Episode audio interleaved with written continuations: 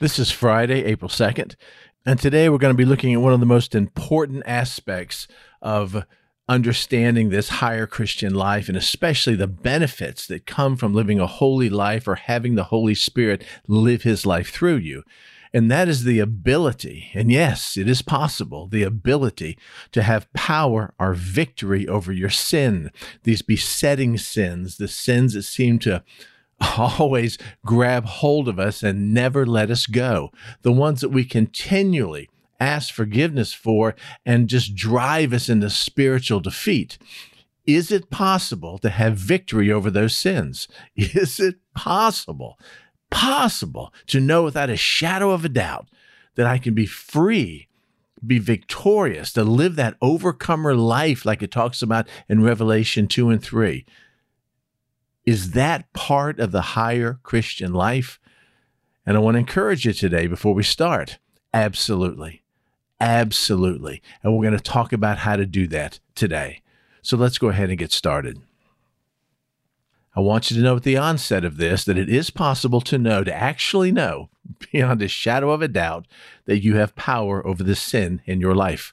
But you have to understand it's power does not come from you. You can't know it on your own. You can't achieve this in your own strength.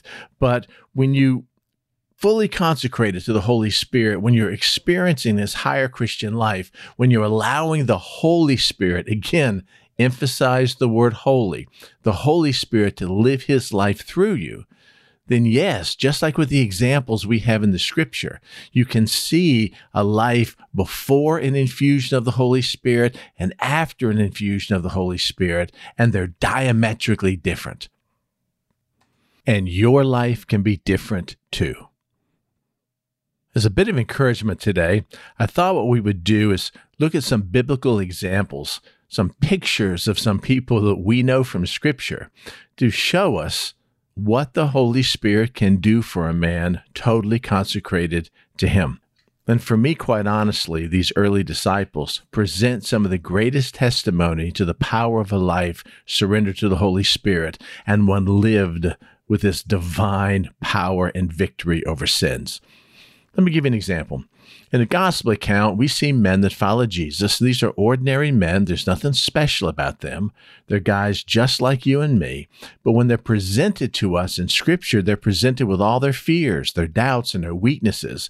We see all their failures publicly displayed for everyone to see. They are presented to us in their full frailty, as we say, warts and all.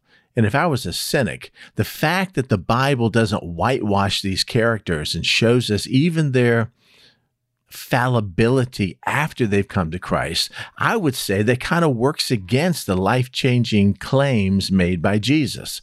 I mean, think about it.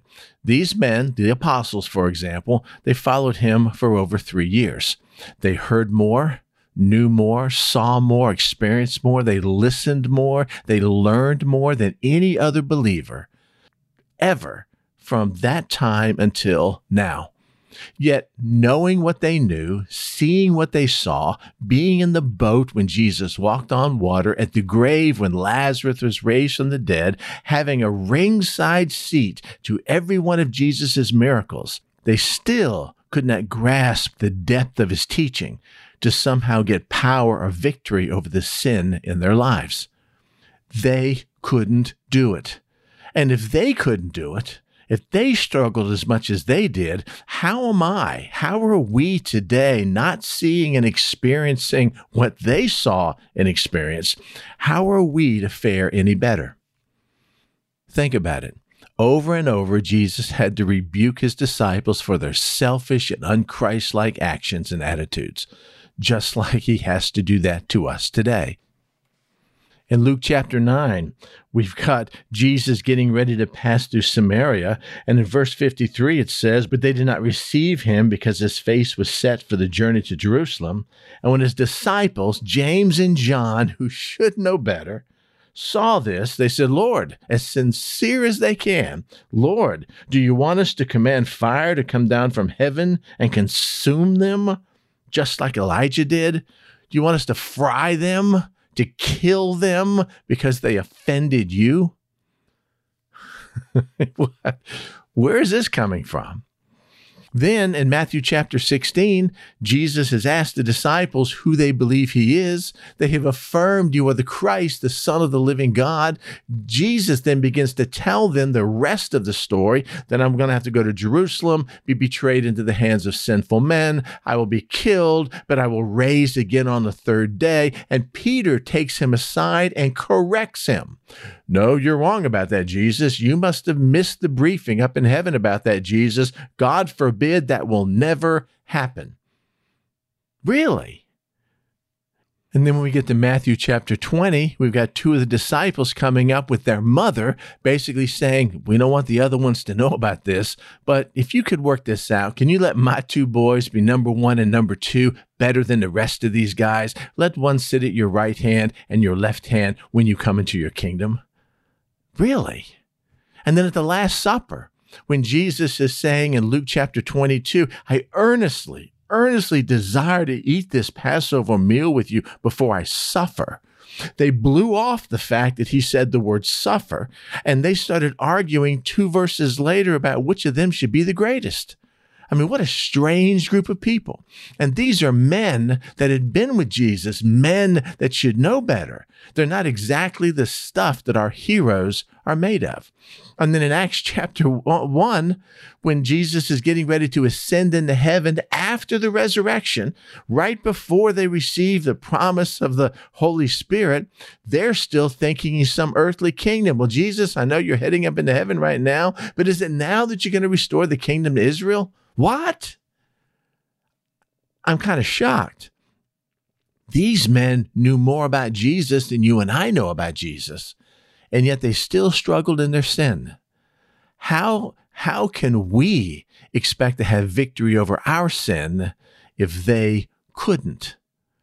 Listen very carefully, very, very carefully. It was because they still viewed Jesus as God outside of themselves. Let that sink in for a second. Outside of themselves. His power was available to them, but like getting manna, they had to go where the manna was, and whatever they got from him never lasted forever. Therefore, sin still loomed large in their lives, and they seemed powerless, like we are often, to get victory over it. They were the same old people that had met Jesus and now somehow they were a little bit better. They were a new and improved version. And this is what happens when we experience the power of Christ on the outside. Because it's only when the Holy Spirit comes on the inside and changes our nature that we can experience victory over sin. Now, this is what the disciples were like before Pentecost, Acts chapter 2. And at Pentecost, everything changed. Peter, this man that just less than two months earlier denied he even knew who Jesus was, is now filled or baptized or infused or immersed or empowered or whatever word you feel comfortable with explaining what happened in Acts chapter 2, verse 4. He's overwhelmed and immersed in the Holy Spirit, which Philippians calls the Spirit of Jesus and he's overwhelmed with Jesus on the inside.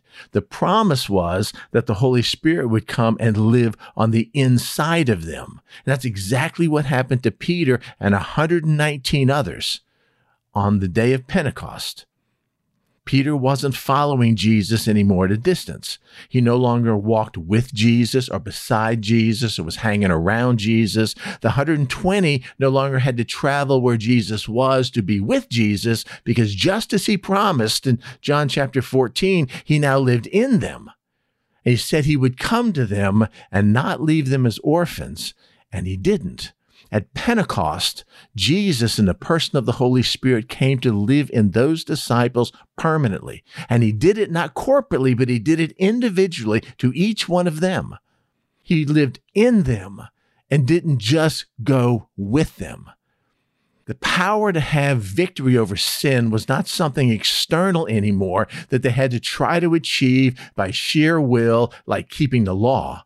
No, the power over sin, literally the power over everything, is in the person of the Holy Spirit or the Spirit of Jesus who now lived permanently forever in them, just like he lives in us. in you. Think about it. Nothing can compare to receiving and knowing the Holy Spirit, this higher Christian life.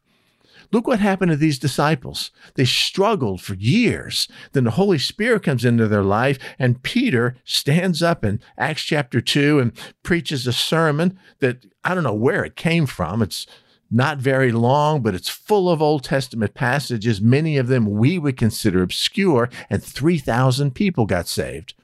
Next time we find Peter, he's being confronted not just by a lady at night in a courtyard saying, I know you. You must be part of the Nazarenes followers, but instead he's confronted by the Congress and the Supreme Court of their time and commanding him not to teach or preach anymore in the name of Jesus. And he says, No, I'm not going to do that because there is no salvation in any other name while people should be saved but this one. Where did this boldness come from?